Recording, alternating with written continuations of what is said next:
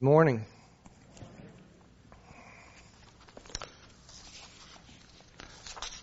We'll Pick up in 1 Thessalonians chapter 2 as we continue, our series. And, you know, it can be an, a, an awkward thing and a very painful experience to have to try to defend yourself. Sometimes when you try to defend yourself, you end up causing more questions to arise than when you began. And as we think about our culture today and we look on, on all the news stations and, and, and everywhere we go, workplaces, schools, churches, even the, the SBC which was held this last week, there's these accusations made. Due process no longer matters. Truth no longer matters. There's just accusations made and the goal of it is win the public. And if they agree with you, well, you're right. And if they don't, well, they're wrong. And that is exactly where Paul finds himself today. And he's writing this letter these accusations have been made against him. In Acts 17, we, we get this picture of him. In verses 4, as, as him and uh, Paul, or Paul, Silas, and Timothy, they've, they've left Philippi. They go to Thessalonica and they're there for, for three weeks preaching in the synagogue. And in, and in verse 4 it says, and some of them were persuaded and joined Paul and Silas, as did a great many of the devout Greeks, and not a few of the leading women. And then in verse 5 it says, But the Jews were jealous. And taking some wicked men of the rabble, they formed a mob. They set the city in an uproar and attacked the house of Jason, seeking to bring them out to the crowd. And so what happens is these missionaries, in the midst of this, this great persecution, they have to flee. They have to get out of there so this, this new church can somehow have some breathing room, so can somehow survive all the accusations. But the accusations didn't stop. They kept coming even after they left.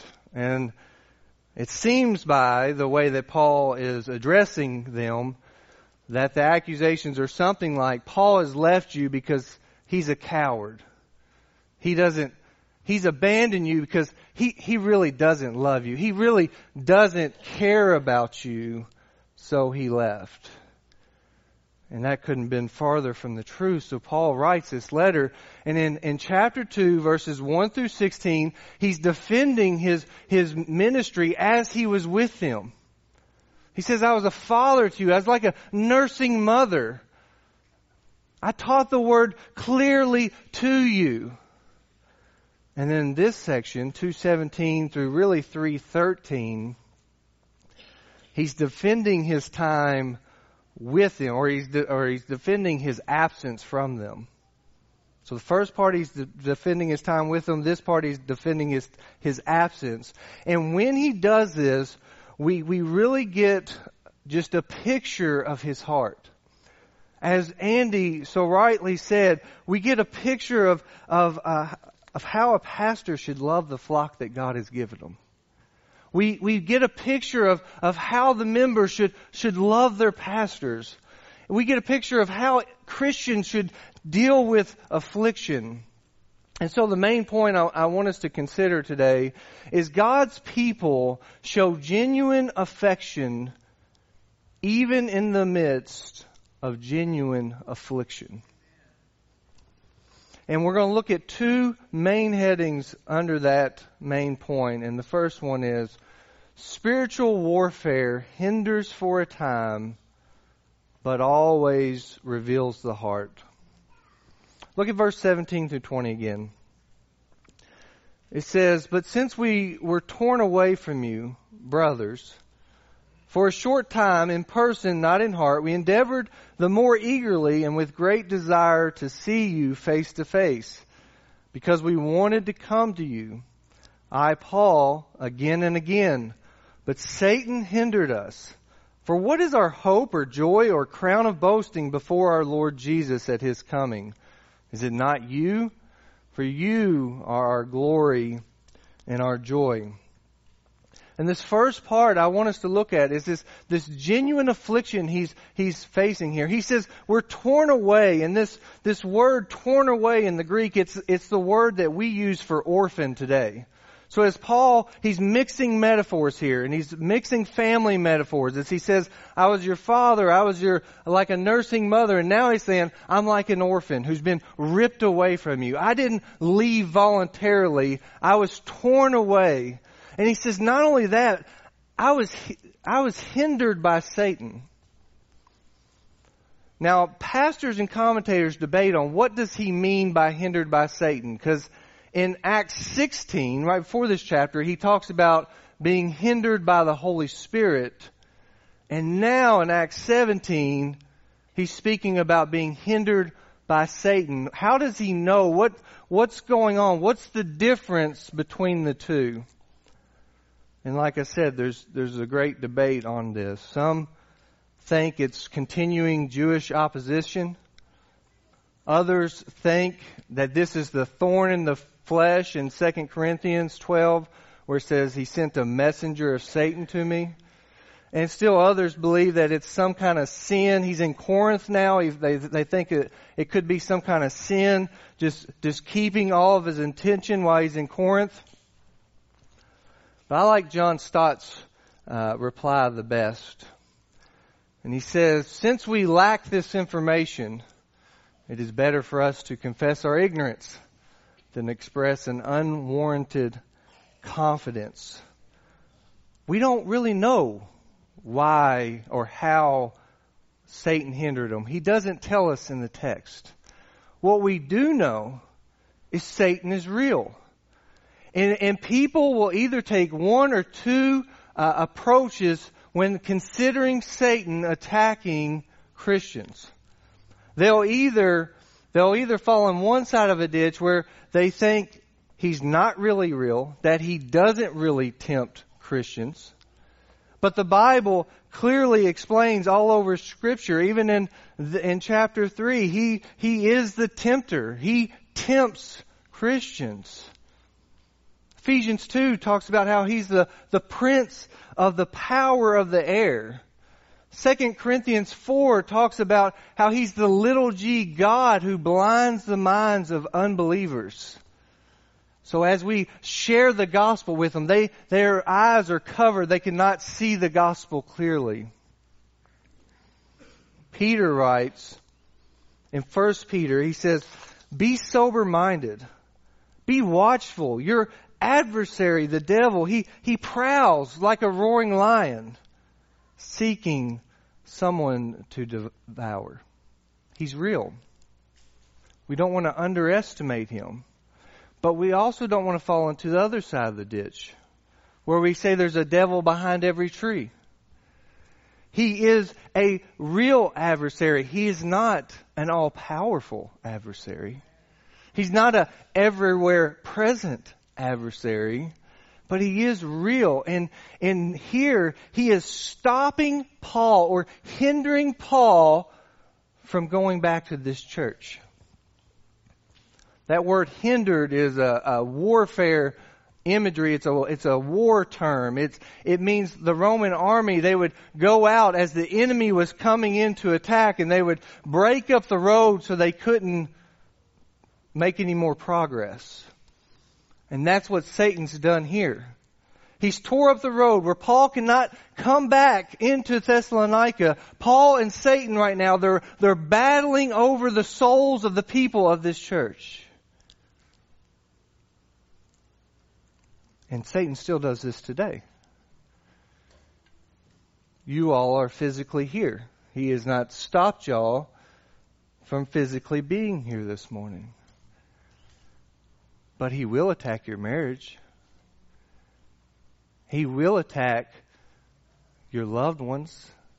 He will cause there to be a, a break in relationship between siblings or child or coworkers or anything to get you from being able to share the gospel. And some of you this morning, you're not even able to hear me. I mean, audibly, yes, you, you hear me, but you can't hear me. Because the cares of this world are, are so distracting you that even when I'm preaching this morning, you're not able to understand it. Your mind is somewhere else. Don't think Satan isn't actively working to hinder this morning. And the two places I see him do this most in our world is through busyness and unresolved issues. Too busy to pray. Too busy to read our Bibles. Too, too busy to come to church. We're just too busy. And for what purpose? To what end are we busy? Or we have unresolved issues. We're not able to talk to that person we want to talk. We, we've been hurt. We've been hurt by the church. We've been hurt by someone else. We've been hurt by a loved one. We've lost a loved one. We just have some kind of unresolved issue that we haven't dealt with. And it's easy just to sink down into self-pity and just to, to begin to examine ourselves. And, and Paul right here, he has the right to do that, it seems. But in the midst of this genuine affliction, Paul shows genuine affection. Read verse 19 and 20 again. It says, for what is our hope or joy or crown of boasting before our Lord Jesus at his coming? Is it not you? For you are our glory and joy. Now each chapter at the end of 1 Thessalonians it mentions something about the coming of Jesus. And, and each time it does, it's trying to teach us something that we should know and learn about the coming and, and longing for the coming of our Lord Jesus.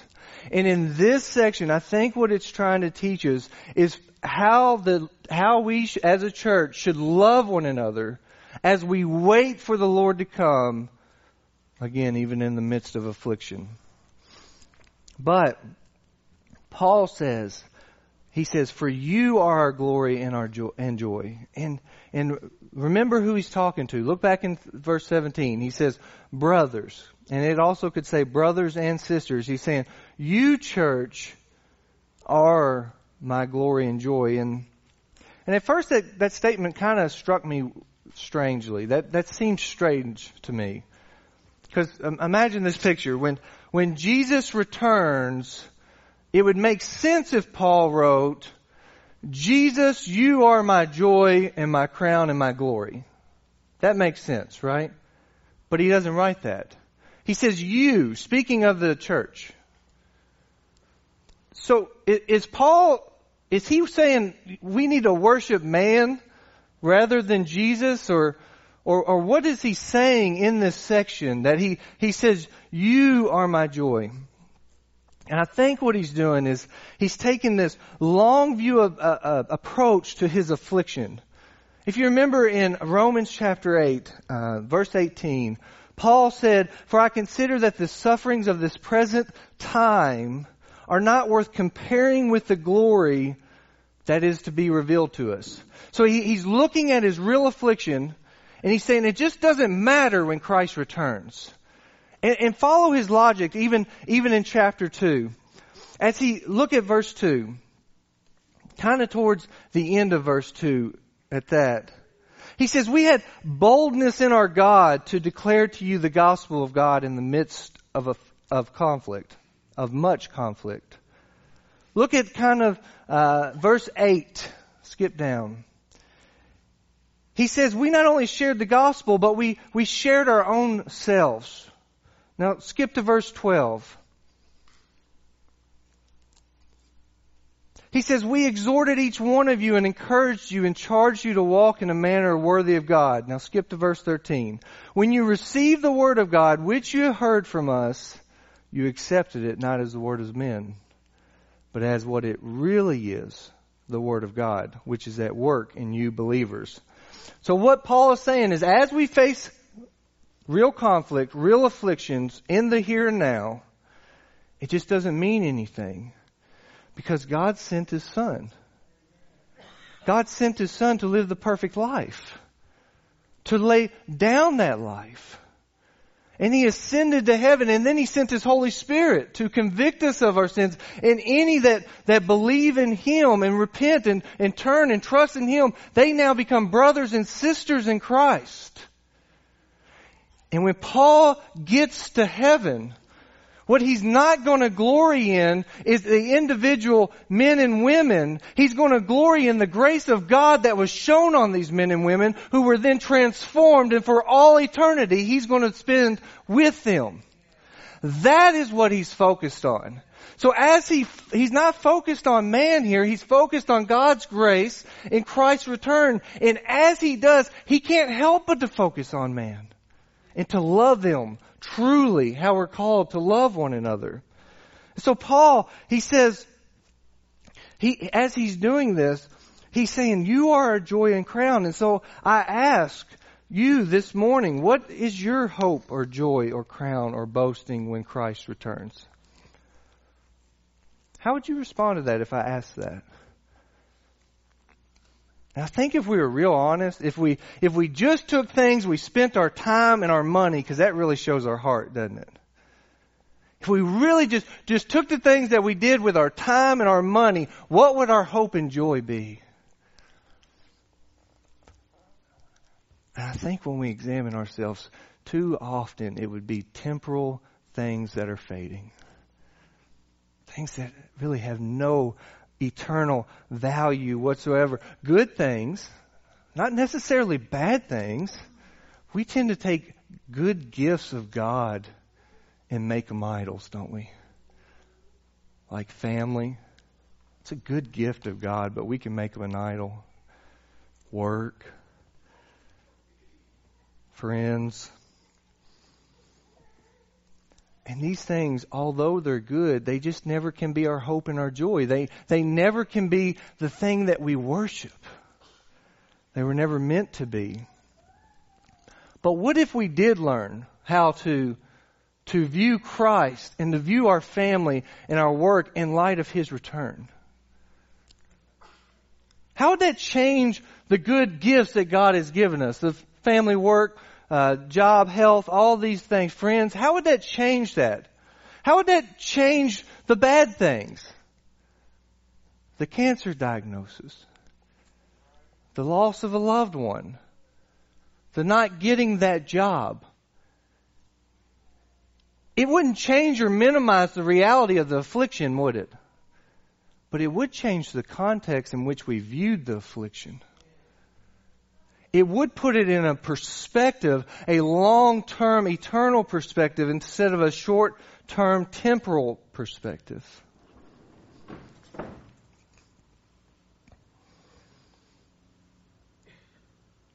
So, spiritual warfare hinders for a time and it always reveals the heart.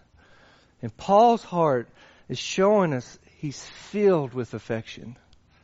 He's filled with affection. So, point number two spiritual care faces hindrances at times, but always relies on God.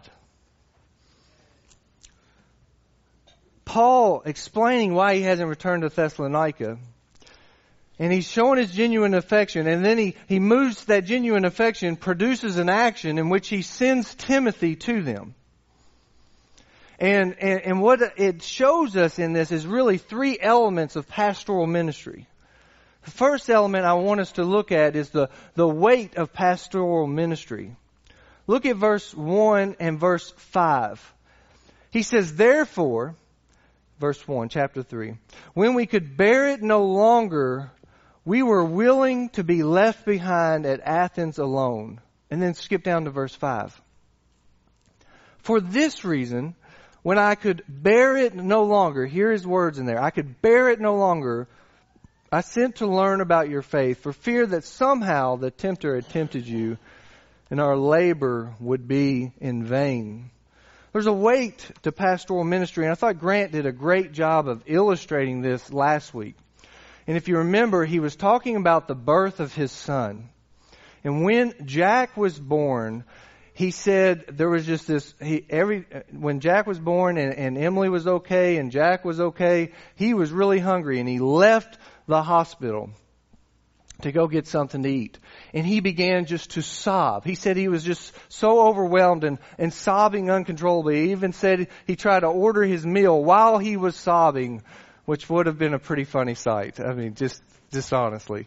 But he was sobbing doing this, and, and, what was happening, he was not sobbing that, that, that his child was born, he was not sobbing, sobbing that anything was bad that was happening, he was just sobbing because he was just, God had given him this gift. And he, he understood it was, it was his job as the father of the household to be the, the shepherd, to lead this child, to teach him about the gospel. And there was a right weightiness on him. Pastors, in a similar way, the church is a household of God. And the Holy Spirit, Acts 20, 28 tells us, has set apart men and given them the church. And He appoints them to the care of a local church. And so one day, the pastor will stand before, one day I will stand before Jesus and I will say, here they are, Lord. I shared the gospel. And I pray I can say I, I did it as best to my ability, as clear as I could and as boldly as I could that I was faithful to share the gospel with you. And I'll say one day, here Christ, here they are. And there should be a rightful weightiness on all pastors. And too many there are not. Just like too many parents do not feel the weightiness of being a parent. So Paul, he uses that. I can bear it no longer. I have to know what's going on. You ever had a family member have something traumatic happen? Car wreck, heart attack, or, or cancer, or anything like that, and and and you're waiting just to know what happened. You're waiting to know the results. What and so it just seems like time just just becomes really long, doesn't it? As you wait. Hours seem like days, days seem like months, months seem like years. You just want to know what's going on. Paul's feeling that same thing. I just can't bear it. I gotta know. He shows this heart in, in other places as well. When he wrote to the church in Corinthian, in Corinth, he wrote, imprisonments with countless beatings and often near death. Five times I received at the hands of the Jews, the forty lashes less one. Three times I was beaten with rods. Once I was stoned. Three times I was shipwrecked. A night and a day I was adrift at sea, on frequent journeys, in danger from rivers, danger from robbers, danger from my own people, danger from Gentiles, danger in the city, danger in the wilderness, danger at sea, danger from false brothers, in toil and hardships through many a sleepless night, in hunger and thirst, often without food, in cold and exposure. Think he's been through some afflictions? You think so? And he adds this to it. And apart from other things, there is a daily pressure on me of my anxiety for all the churches. Who is weak and I am not weak? Who is made to fall and I am not indignant? There summarizes the heart of a pastor.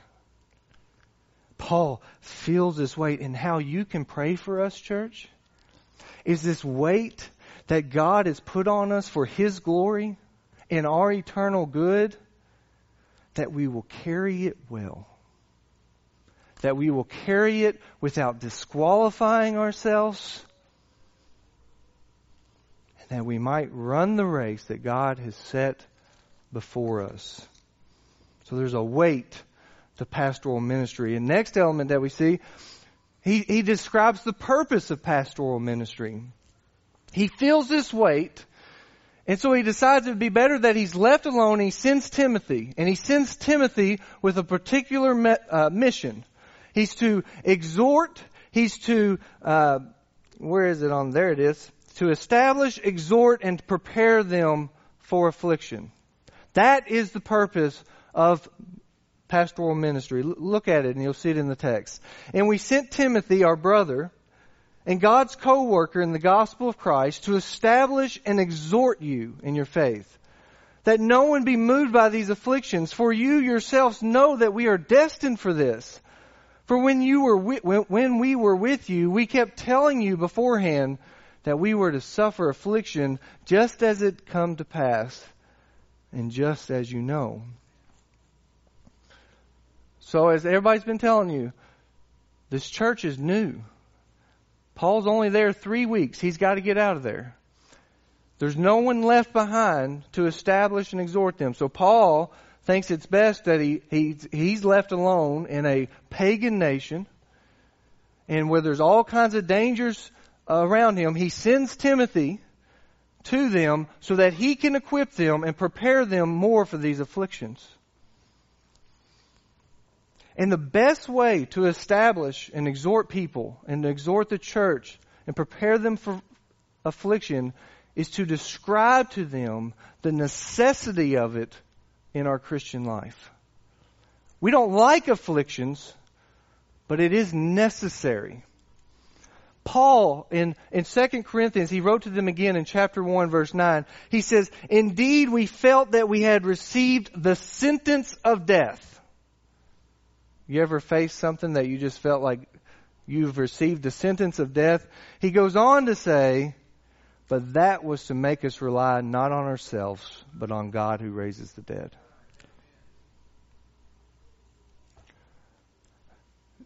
Many Christians believe a pastor's job is to be a spiritual cheerleader that only preaches uplifting sermons and cheers them on week by week.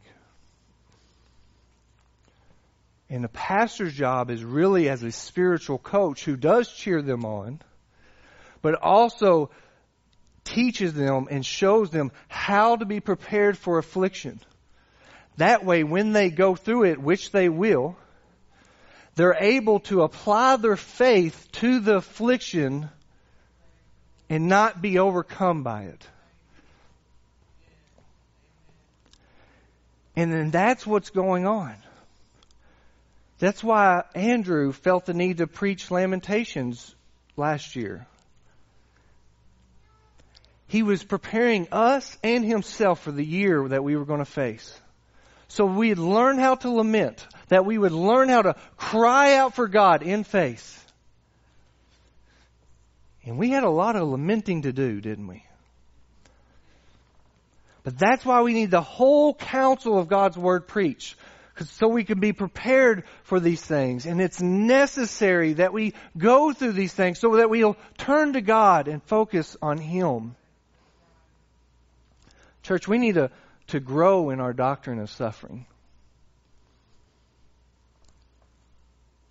There's so many people preaching today that God or Jesus is the answer to all your problems. It's funny, Jesus preached, No, I'm going to give you some more. That's why he says, Take up your cross. That's why he says, In this world, you will face tribulations, but don't worry, I've overcome it. We're going to face trouble.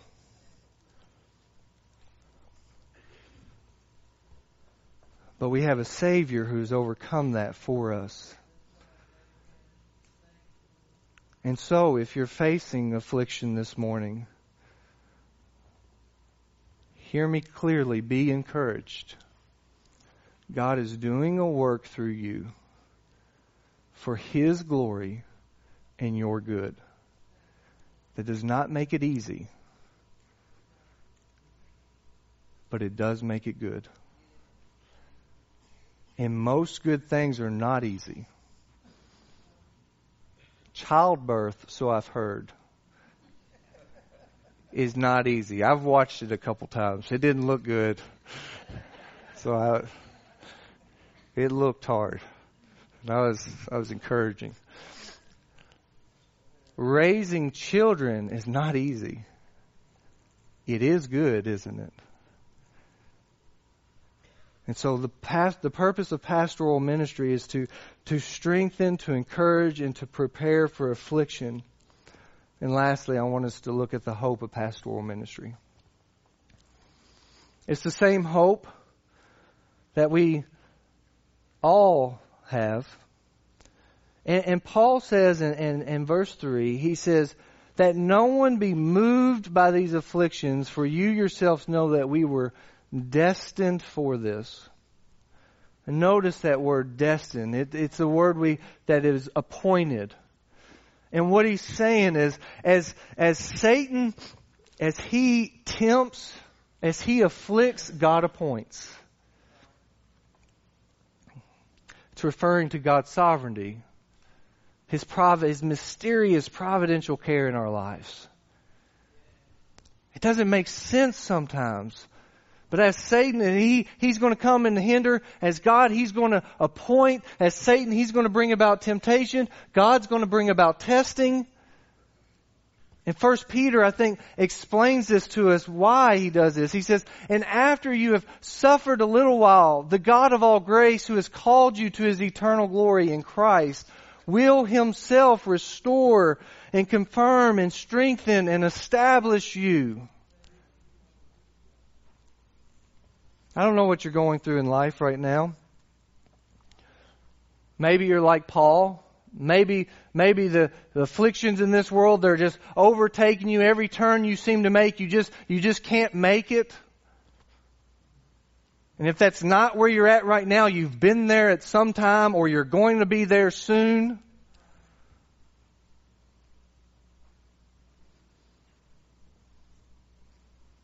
And Scripture gives three groups of people. There's two responses, but there's three groups of people of how you will respond. You will either curse God, you will be indifferent, which will still show your hard heart, or you will yield to His mysterious care in your life. There's a popular story, you might have heard it. Uh, there was a battleship, and he was going out in the fog and he couldn't see anywhere. And then all of a sudden he seen a light up ahead and he said, uh, headed for collision, turn 15 degrees north. And the, he heard a response.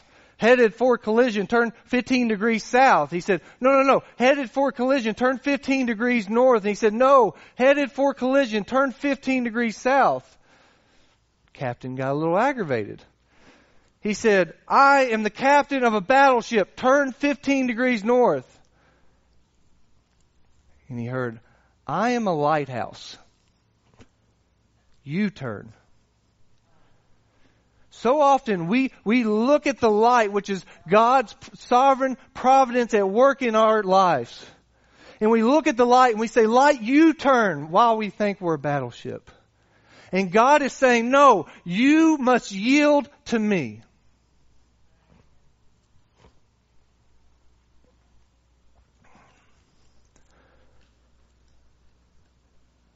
Philippians chapter 4, the Apostle Paul says, I have learned in whatever situation I am to be content. How do you think he learned that?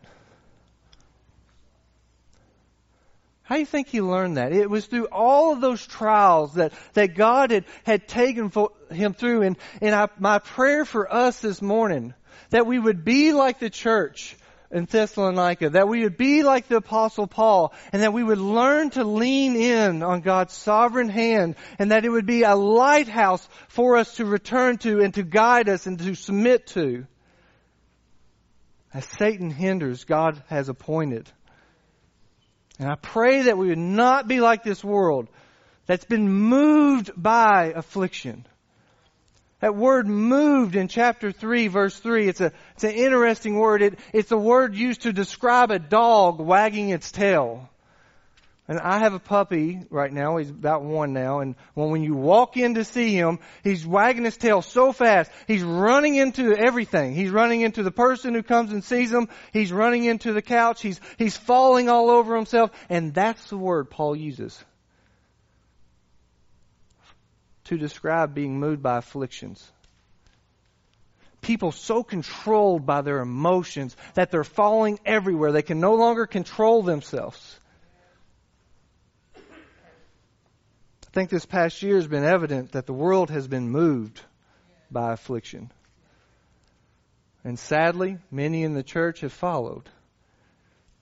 Our doctrine of the church and our doctrine of church membership has been exposed. And Paul is calling us back. He's, he's questioning us. He's saying, I pray that you haven't been moved. But spiritual warfare hinders for a time. It always reveals the heart. And what is your heart revealing this morning? You'll either be in three groups. You will curse God. You will be indifferent to Him you cannot be hurt or moved because you're dead in this life. Where you'll submit to Him. Let's pray.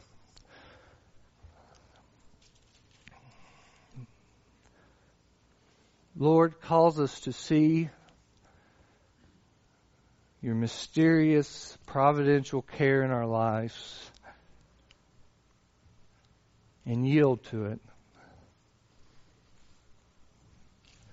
Father, we know that that's not going to be easy, so we also pray that you would give us the strength to do that. Cause our affection to grow for you and for one another. May we love your church in which you sent your son to die for. May we love our pastors well. May we love our sheep well, Lord, just calls us in every way to be a picture to this broken nation. That we might worship you rightly in spirit and in truth. In Jesus' name, amen.